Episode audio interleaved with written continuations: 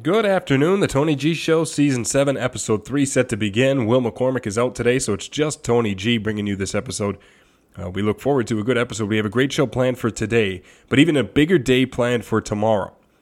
Episode number one of our Tony G Show interviews will be tomorrow. That'll be conducted with Ben Cole. So we look forward to releasing that. We've been advertising that and are going to continue doing so today. Again, Ben Cole, the senior starting quarterback for the SNC football team, is coming around to the Tony G Show interviews, episode number one of the season uh, for that of the September series. Luca Kenyon will also be on the show towards the end of September. She is the SNC women's golfer. That is our first batch of interviews, our September series of the Tony G Show interviews. So we look forward to releasing that with Ben Cole tomorrow, Wednesday, September 15th. As for today, as I mentioned, we do have a good show planned for today. Here's the thing I, I get into a little bit of a, a Twitter skirmish. I think it was last Thursday. It was something that I had no, I did not anticipate would blow up the way that it did.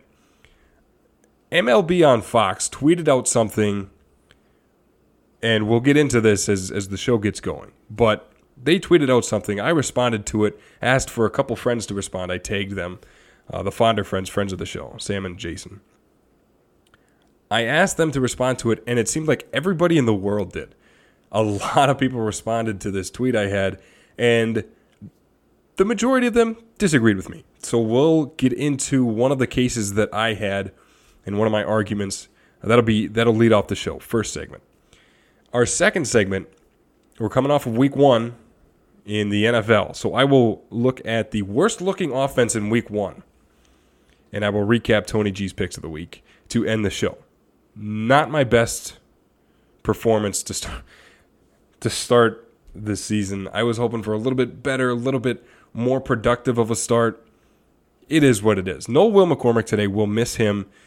Something going on around SNC, St. Norbert College, that we are on. I am actually recording the the show a little bit earlier than what we're used to, so I can get out of Tony G Studios and and go uh, partake in what's going on at St. Norbert College uh, for SNC Radio. So, so we will be doing that. That's why Will McCormick is not in today. We'll miss him. He'll be back on Thursday. He also uh, got to give thanks to him before we get into the show. Got to give thanks to him for producing the interview that we have. That's how that's his role that he will partake in. He volunteered for it. He says he likes doing it. So I'll give praise to him when he comes on the show on Thursday, but he does a great job producing our Tony G Show interviews.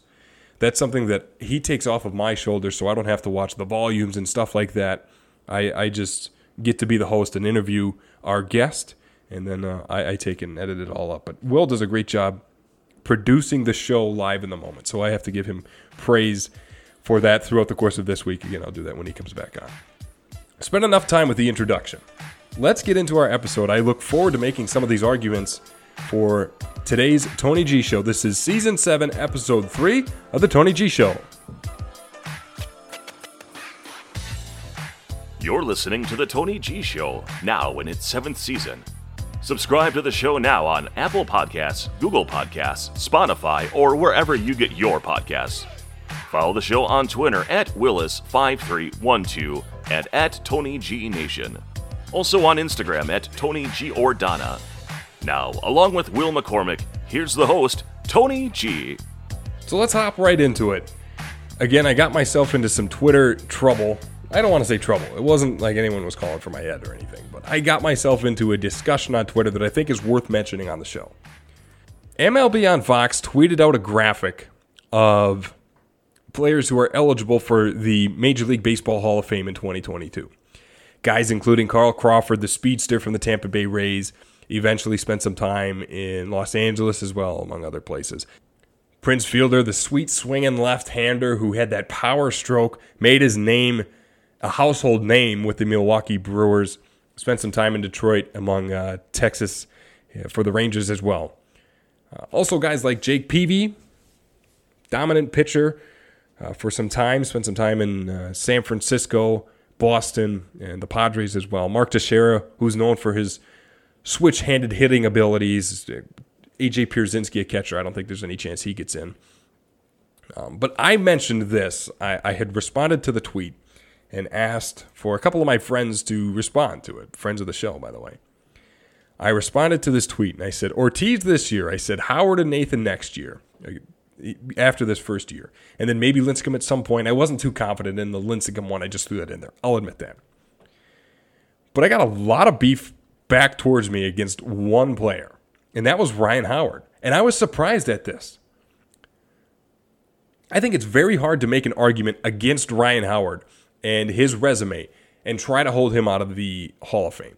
I think that is a for sure Hall of Famer. Maybe not first ballot. I'll give you that because the whole voting selection process is weird.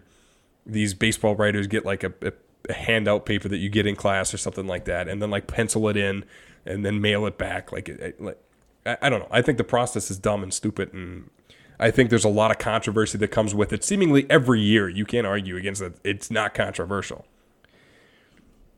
And these baseball writers, some of them just vote. Uh, I don't get their voting selection process, but most of the time they aren't on the same page. Most of the time, it's just kind of like a crapshoot. This guy will get in. This guy. You have to get to a certain percentage to get in. It's a whole weird process. If you're not following along, I don't blame you because it's a dumb process as to how players get voted into the Major League Baseball Hall of Fame. But either way, that doesn't take away from my argument that I think Ryan Howard is a for sure Hall of Famer. I don't know how people make an argument against that. And a lot of what I was hearing was why would Howard ever get in? Ryan Howard's got no chance of getting in to the Major League Baseball Hall of Fame. How could you vote for Ryan Howard? Ryan Howard's not going to get in. I heard a lot of that. I was taken aback by it. Really, I was surprised that this amount of people were against my opinion of Ryan Howard being a Hall of Famer. I was surprised at it. I I don't understand where the controversy comes in here. So you know Tony G does his homework. And I did my homework in this argument. I you know, the Twitter conversation continued, but we'll just talk about it in the context of the show. Ryan Howard spent six years, six seasons, six seasons back to back, six consecutive seasons as the best player in baseball. The best player in baseball. All of Major League Baseball. One of the best players in the world. And I only say one of the best because I don't know who the best players in Korea were Cuba. I can't compare that. I don't know those stats. I don't know, especially in this time frame, I have no idea. But I know that as the best player in Major League Baseball in a lineup, Ryan Howard has a good chance of being one of the best baseball players in the world. Those six seasons from 2006 to about 2011 starts here 2006, 58 home runs, 149 runs batted in. He batted 313, won an MVP award. Followed that up with 47 home runs, 136 runs driven. And followed that up with 48, 146, 45, 141, 31 and 108, and 33 and 116 in 2011. Career batting average of 258. You take out some of the oddball years where he wasn't overly productive. God forbid that happens. And that batting average increases to about the 270, 280 range. Here's the one stat I do want to mention that I don't think people take into consideration enough, especially in this argument, is the amount of times that Ryan Howard was walked in this six year stretch from 2006 to 2011. 2006 and 2007 alone, alone, he was walked 215 times. 108 in 2006, 107 in 2007.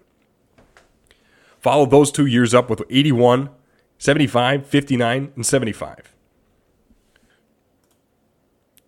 two factors were involved in him getting these numbers uh, at the plate uh, in these walks. They were either patience, which again is the mark of a great hitter, not swinging at pitches outside the zone, which is definitely involved here. Knowing his zone, knowing the zone, knowing where pitchers are going to try to pitch him, and knowing whether they're going to try to pitch him in the zone, try to get him to chase, which he didn't do a lot of.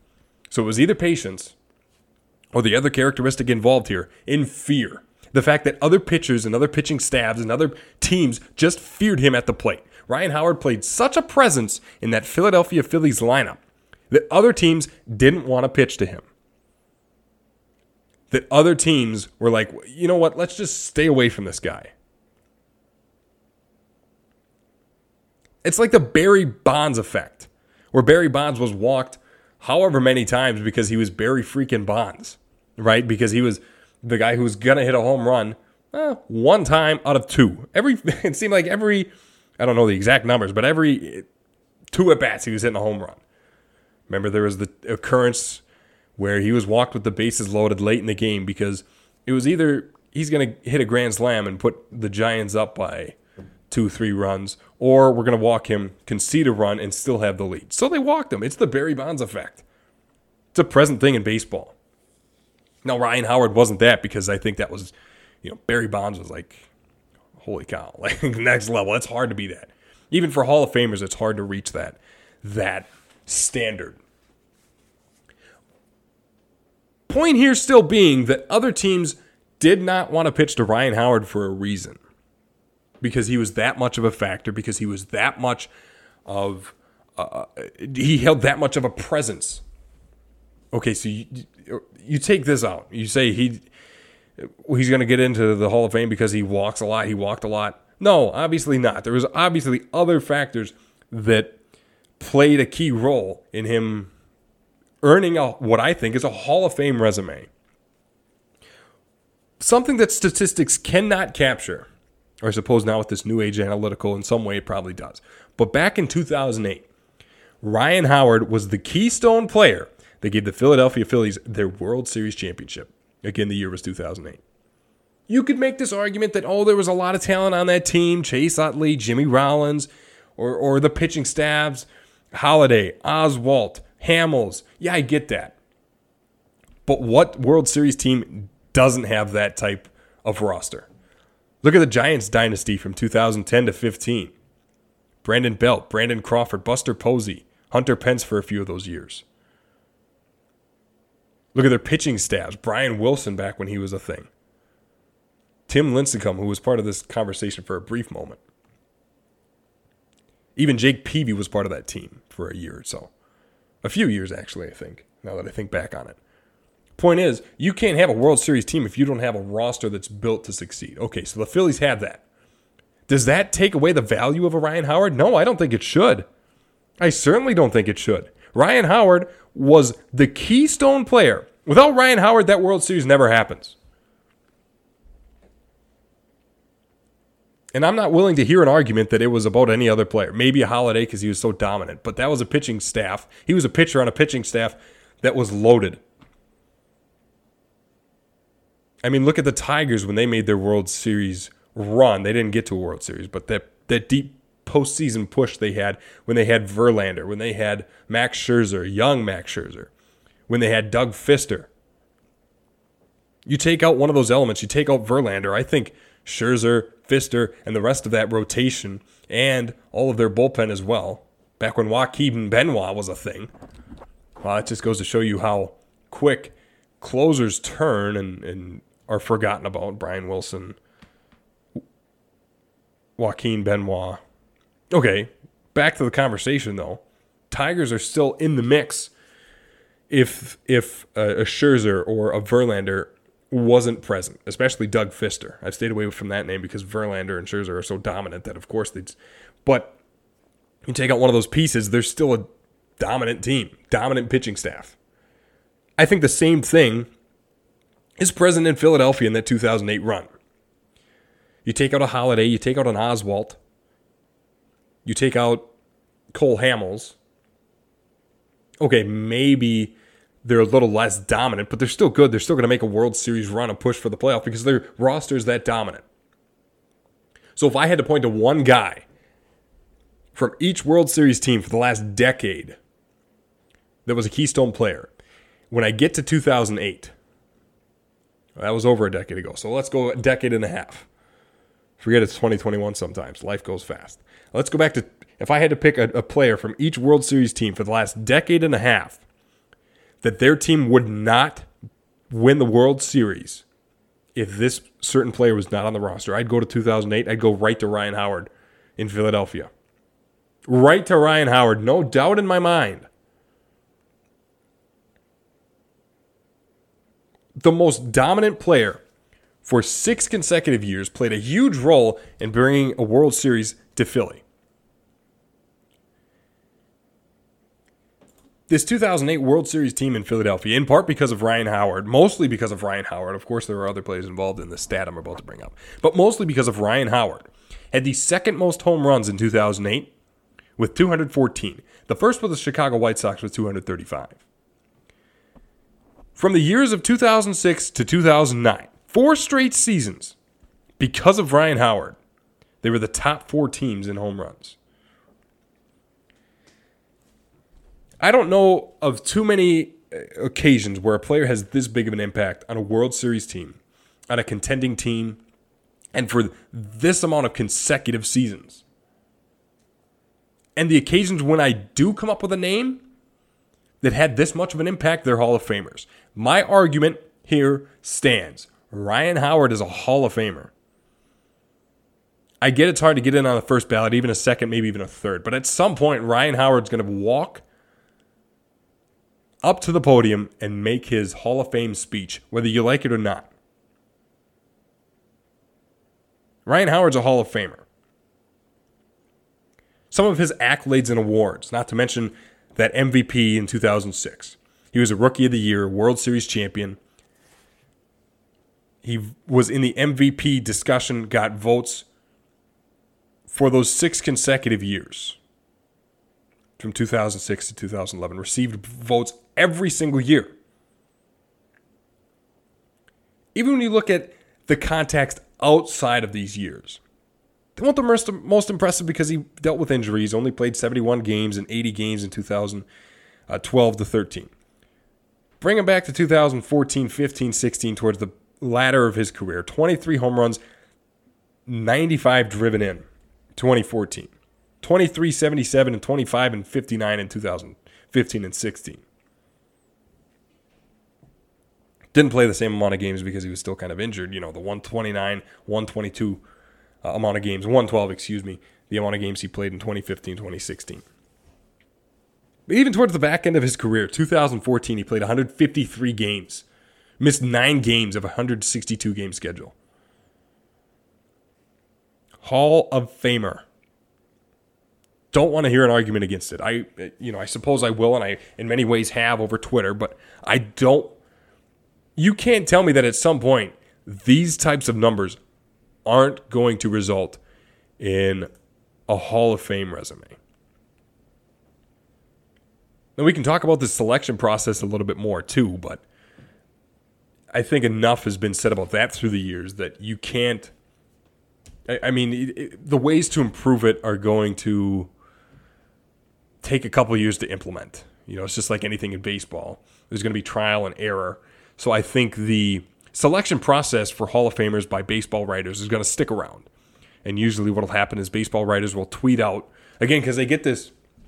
I don't know if it's like a Google Doc and they print it off at home or what, but it's like almost identical to something I would get in my History 122 class. Like it is like a sheet of paper and just names next to it, and you mark it off with like a pen or a pencil, and then sign it at the bottom, and then like mail it back and they take pictures of these and put them on social media, their Twitters and stuff like that, where they have most of their following.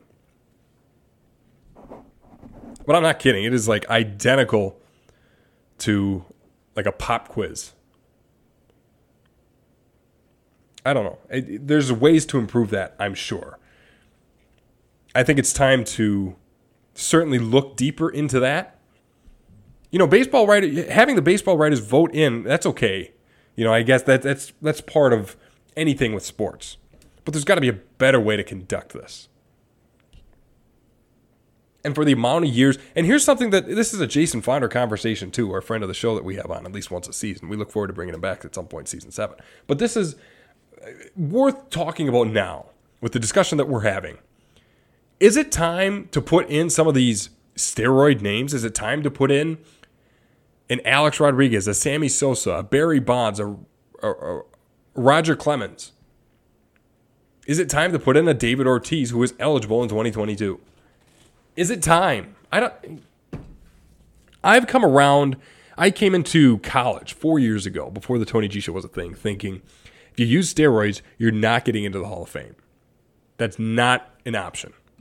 I have since changed my mind as I've grown as a person, as I've grown as a sports fan, and grown as a baseball fan as well. I think that they hold a place in the history of baseball. You can't talk about the years of baseball from maybe the early to mid 90s to the late 2000s without talking about some of those key names Mark McGwire, Sammy Sosa, Alex Rodriguez. Whether you like him or not, you know, the thing with Alex Rodriguez is he's done so much more to his possible Hall of Fame resume to, you know, taint that resume other than steroids. I mean, suing baseball on different occasions, st- the lying about it. I mean, it's just he he completely tainted his image and he's trying to recover it now and I think he's doing an all right job of doing that, but you you just don't forget some of those those actions and those behaviors that he conducted himself with. I mean, he retired like mid-season of a competitive season for the Yankees. He was like, "Yeah, I'll just call it here. Yeah, this is good. I'll I'll, I'll call it a career." I, I don't really know why either. Was it because he didn't get enough time? He didn't get enough playing time. He just wasn't productive, so he wasn't getting enough playing time. The way he quit, I mean, that exit is as if he didn't do enough to taint his image. Quit mid season, I think it was August, that he told the Yankees, "Yeah, I'll call it here. This is a good career. I'll, I'll, I'll end it here." And then sued Major League Baseball. What? What are you doing? But if you're gonna put in these steroid guys, Sammy Sosa, like I mentioned, Roger Clemens, do it in one fell swoop, get it over with, peel the band aid off. I don't think there's a valid argument to keep them out anymore. I mean, they played a part, a key role in the history of baseball, played a key role in keeping baseball alive. You know, after the strike and after, you know, they couldn't get games going, a lot of, they lost a lot of fans, a lot of their audience. These players came at a time and produced at this level, whether on steroids or not, at a rate that picked up the audience level, picked up the viewership level to the point that Major League Baseball adequately needed it to, so they could continue to brand themselves, rebrand themselves, and expand and evolve as a sport. That came at a crucial time for baseball. They saved the sport of baseball. And I'm talking like I'm a baseball historian or like I was alive during this time. I was very young during this time. And I can still sit here on the Tony G show and say that. Their key role saved the game of baseball, based on what I've learned, based on what I've heard, Granted, the diehard fan, diehard fans of baseball would probably stick around, but the casual fan, it brought back. These guys saved the game of baseball in terms of popularity level. If it wasn't for them, Major League Baseball, and many people could probably make this argument now, I wouldn't be, I wouldn't hear it, but many people probably make this argument now. But it, anyways, if they weren't around, Major League Baseball would not be the major sport that it is. It would be swamped and swallowed by National Football League, by uh, the NBA, by the NHL. I don't think it is now. I don't think it takes third place to these third or fourth place to these bigger sports. I think it's a little more up there. It's com- definitely competing to be up there.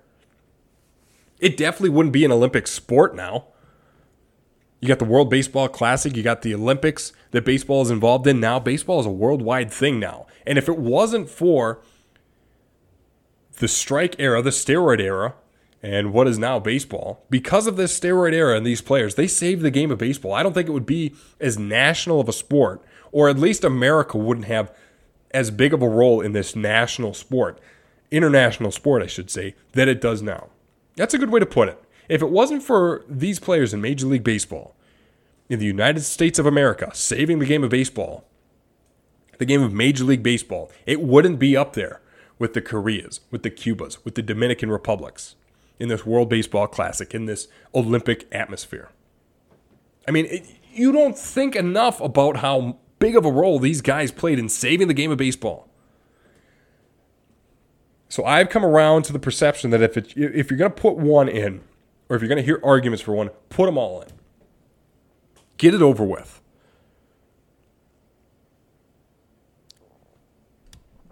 Pete Rose. This is another name that I think is a little bit absurd that he's not in. I understand why baseball, Major League Baseball, as a sport and an organization and a company, is mad at Pete Rose and resentful to him, and in some ways hateful towards him. They're not going to put him in the Hall of Fame. They're not going to make him a Hall of Famer. I understand why they're mad at him. I don't understand the depth to which their scars are with Pete Rose. I understand why they're mad at him. Let me say that again. I understand why they're mad at him. I don't understand why they're so mad at him. I don't get it. You really want to keep him out of the Hall of Fame? That I don't understand. That I don't get. But maybe there's a certain way to work it so that he's recognized in some way, but not a Hall of Famer. I don't know. There's got to be something done here, though, that Pete Rose needs to be a Hall of Famer. But it just goes to show you the subjectivity that comes with the Major League Baseball Hall of Fame. That there's no blueprint for how to get in. There's absolutely no consistency. I, I mean, and I always look at if you get 3,000 hits, if you get like 2,500 hits and have a, a, a respectful batting average, respectful home run number, then you're going to get in. Regardless of that, though, it, it, I don't understand with some of these fringe players. Ryan Howard to me is a Hall of Famer. Come back to that argument. But now, off to this tangent I've gone myself into of steroid era players, David Ortiz, Alex Rodriguez, and Pete Rose, who gambled and whatever that he's not getting in. I think the subjectivity of Major League Baseball Hall of Fame is something that needs to be analyzed a little bit further and more in depth. Regardless, Ryan Howard, Hall of Famer, throwing that out there. Final answer Ryan Howard's a Hall of Famer. The impact he had is just undeniable. Undeniable. I mean, come on now. I'm not saying that he was God, okay, at the plate. I said it multiple times during this argument. He's not a first ballot, maybe not a second ballot, maybe even not a third ballot, but a Hall of Famer no less. Productive, impactful, carried that presence to him, won a World Series, played a key, the, the highest role in bringing that World Series to uh, Philadelphia. It's my final word on it. Ryan Howard's a Hall of Famer. Not a segue. Again, no Will McCormick. You're listening to the Tony G Show, Season 7, Episode number 3. Segue to uh, the NFL. There was a lot to take away from week one. And I think the argument that I want to go to in this discussion I'm going to give you the worst looking offense of week one. I could give you the Green Bay Packers because they looked terrible, and I think they looked worse than the team about, I'm about to name. But I'm just more prepared to make an argument about this team than I was about the Packers. I thought the Packers were going to be a lot better coming into week one. Had them picked in my Tony G's picks of the week. We'll get that towards the end of the show. I think the Packers were definitely probably the worst overall team of week one. But if we're going to look at just worst offense, I'm going to go with the Pittsburgh Steelers. They looked they looked like a failed zone type of offense. They looked lost, they looked inconsistent, they looked unfluid. Is it uncommon for week 1? No, pro- probably you know, that could play a part in it. As the season goes on, they'll figure themselves out a little bit better, have a little bit more of an identity towards their offense. I still think that they were the worst offense in football for week one. Not overall team, that was the Green Bay Packers. Wow, did they get canned. But the Pittsburgh Steelers were just bad. I mean, they couldn't get anything going. Couldn't get uh, their, their rookie running back, Najee Harris, involved. I mean, they kept trying to and trying to, and they just couldn't get any momentum with him. They couldn't get their young wide receivers, Chase Claypool, Diontae Johnson, some touches. They were trying. Even tried to get Juju Smith Schuster in the mix. They were trying. Even tried to get Eric Ebron in the mix. They were trying. But they just weren't doing. I think a lot of it has to stem from Ben Roethlisberger. I do. I really do. I don't think. I mean, I think it's time to cash in for Big Ben. It's it's go home, man. I thought this last year when he re-signed for his last year here in Pittsburgh in 2021. I thought that man, you got to go for Pittsburgh so they can move on, find their new young quarterback and for you, man. I mean, you were getting beat up. chewed up and spit out on the field. It's time to go. And I reiterate that now. Granted, he didn't take too much of a beating in week one. It was a tough defense for Buffalo. But regardless, Big Ben did not look good. He did not look like the power arm that he has been in the past. He didn't look accurate. He didn't look fluid. His timing was off. He looked a little bit rushed. Always has his feet set, so I can't say that but it just wasn't working in in Buffalo for Pittsburgh. It just wasn't working. Big Ben could not get anything going. I blame Big Ben for the reason that this is the worst looking offense of week 1. Pittsburgh did and I said this on the Tony G show. I think it was last Thursday when Will and I looked into the most competitive division. I, said it was the AFC North and I think it might be. There's some good football being played. Browns took the the Chiefs to the wire in Kansas City. Ravens took the Raiders to the wire in Las Vegas. The Raiders played well. Bengals even showed signs of impressing. But Pittsburgh, to me, and I said it on Thursday, that's what I was getting to. Pittsburgh is the least impressive team in this division, and I reiterate that after week one. That is not a good football. That is no way. Nope. That is not a good football team. They're not the worst, but they are not good. They are bad in many different uh, facets of the game, offense being one of them. You look at that game that they played with uh, the Buffalo Bills and the scores that Pittsburgh had. Pittsburgh did, did win 23 16, but their first offensive touchdown only came late in the fourth quarter, and it was only set up because of a controversial pass interference call. If it wasn't for that call, I mean, this call changed the outcome of the game. If it wasn't for that call, Steelers don't score, changed the complete outcome of the game. This call did. If it wasn't for that, Steelers don't score, Bills get the ball back, Bills score, and it's a different it's a different game. And then their second touchdown that they scored was on a blocked punt TD. So if it wasn't for special teams, then this game would have been. The Steelers should have lost this game. This game should belong to the Buffalo Bills. Now, granted, the block punt, you know, that cost them. But if that doesn't happen, with how uncommon that is, final score, as it were, then, you know, you take out the two touchdowns, the 14 points, 16 to 9, the Bills win. Now, of course, things may play out a little differently, but I stand by my assumption here that if the Steelers don't score those two touchdowns, the controversial pass interference call, the block touchdown, block punt for a touchdown, it's a completely different game and the Bills win. Steelers are sitting at 0 1. Steelers are the least impressive team in this division. Will they get more fluent as the season goes on? Yeah, anybody will. Yeah. Are the Steelers going to contend for this division? Oh, no. No, no way. There's no chance. Steelers are the least impressive team in this division. And I, again, I've said it multiple times, reiterate that point after week one. Not only all of this pursued throughout the game or persisted throughout the game, but the Steelers looked bad in the red zone. They looked unfluent. They didn't look good. They didn't look like they knew what they were doing. They didn't look like they had a plan or a direction it seemed to me like they planned to not be in the red zone at all. I mean, that's how bad their red zone offense was. It didn't look productive. It didn't look fluent. It didn't look good in any facet of the game. There's these stupid old played calls that, I mean, I don't know if it's Mike Tomlin and his time to go in Pittsburgh as well, but I mean, something's got to change in Pittsburgh for them to compete.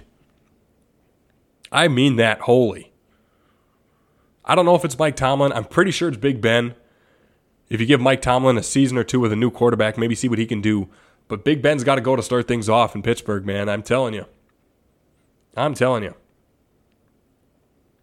I do not buy into the Steelers this season in any any point in the in the season. I guarantee you they will not compete at the level that Many people are probably thinking they will. Steelers fans are probably thinking they will. It's a tough division, man. You you can't tell me that the Steelers are going to contend in this division. It's going to be ugly for them this year.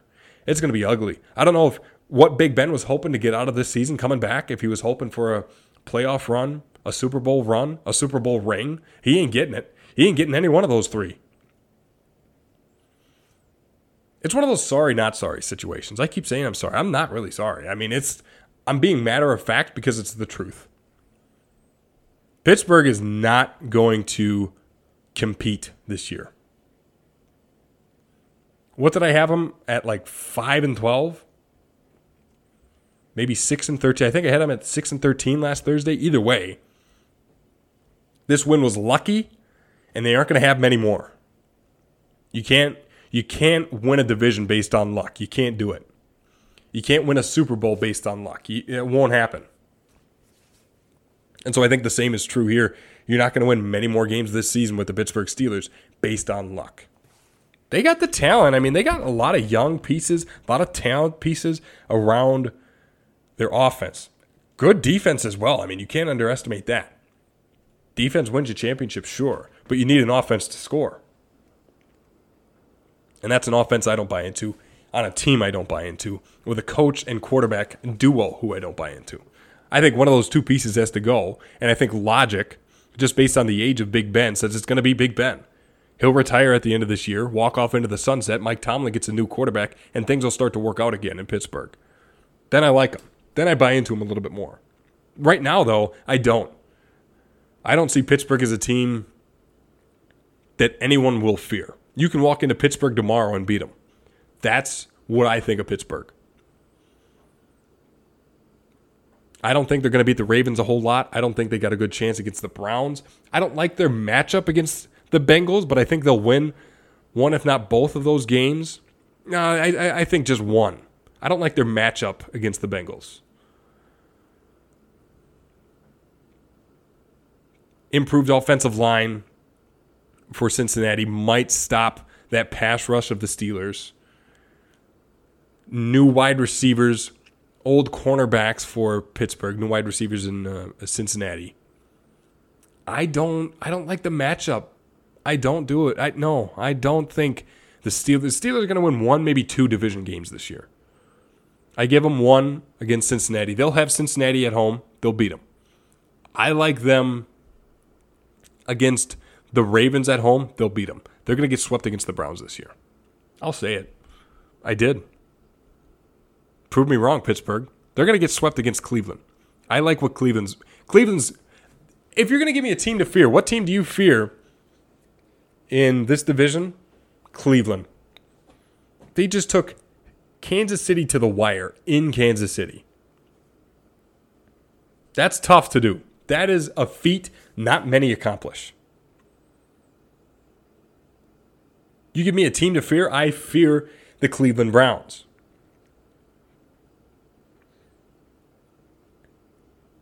I don't think I don't know if they'll win the division, but that's the team I fear in that division for sure.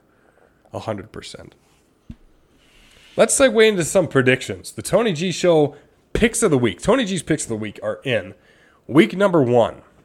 Came into the season 71 and 46. It's a winning percentage of about 60%. So 60% of the time I'm right with these picks. Uh, not this week. Started off on the right track, just barely. Buccaneers, who came in seven and a half point favorites. I don't pick against the spread, by the way. I've had people ask me that now that I'm including spreads and favorites and all that stuff. I don't pick against the spread. That's not what the pick is. The pick is just the straight up game, and I predict the score. If the score is wrong, the score is wrong. But I just, my record is based on the teams that I pick to win. I don't pick against the spread. I just include that for information. Cowboys at Buccaneers again, seven and a half point favorites were the Buccaneers coming into today. And they did win 31 29. I had them winning 28 17. A bit closer, higher scoring of a game than I thought it would be. But I started off 1 0 and fell downhill from there. Sunday noon, Cardinals Titans. Favorites by three points, the Titans were. And I said Titans at home. I like what they're doing. I like Derrick Henry. Titans are better coached than the Cardinals. Did not look like it at all. Cardinals swept the floor with that Tennessee defense. I said Titans at home 24 20. Cardinals came into Tennessee, got the win 38 13. I'm 1 and 1. Sunday 3:30 rolls around. Packers at Saints. And you know, this gets on my my my backside now. I was gonna pick Saints, and I was like, you know what? I might get some backlash for that. I think that this is the last dance for the Packers. They're gonna look like a team that is hungry and ready to go. That's what Davante Adams has been saying. This looks like a hungry team. I said Packers 21-17 on the road in Jacksonville against the New Orleans Saints. Uh no. Not even close. 38 to 3. The pounding of the Green Bay Packers by the New Orleans Saints. 38 to 3. Wow. Did not see that coming. I don't think the Packers did. I don't even think the Saints did. Jameis Winston lights out, man. Barely got himself over 100 yards, but netted himself five touchdowns and no interceptions. He looks good. So I'm 1 and 2 in my picks. Sunday night rolls around. Bears at Rams. I said Rams in a shutout, 24 0 and was close. Was close until that second half, late in the ball game.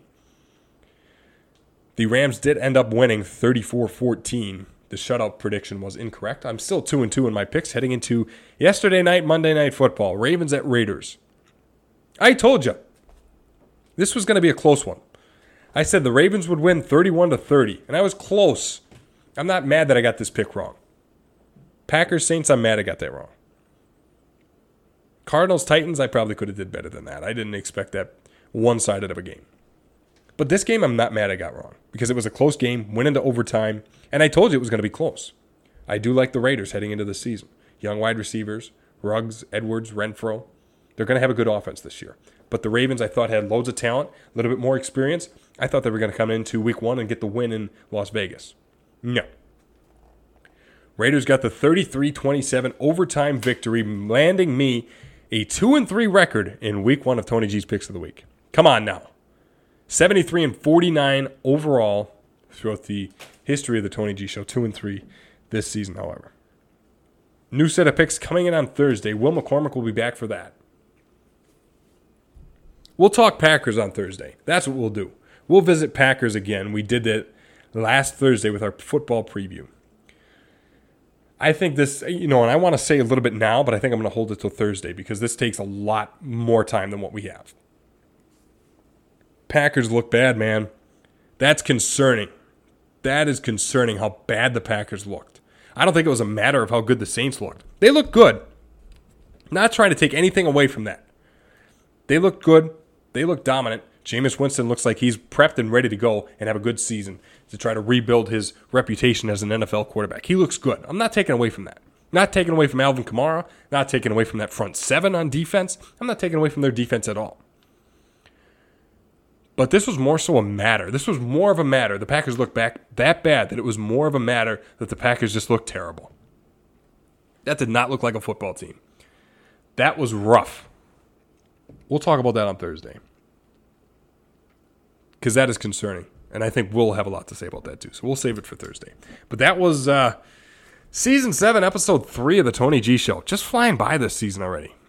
Three episodes in the books. Thanks for tuning in. Again, Will will be back on Thursday. We missed him today. But uh, that, that'll, that'll conclude the show. Cruising right along. Don't forget, Ben Cole tomorrow. Tony G show interviews.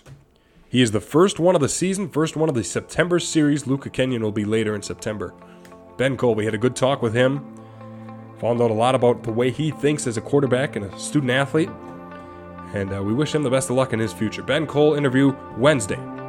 Then Thursday, another episode of The Tony G Show. Thanks for tuning in. We'll see you on Wednesday and Thursday. Tony G Show. Thanks for listening to The Tony G Show. Support the show on social media on Twitter and Instagram. Also, make sure to subscribe and comment on Apple Podcasts, Google Podcasts, and Spotify.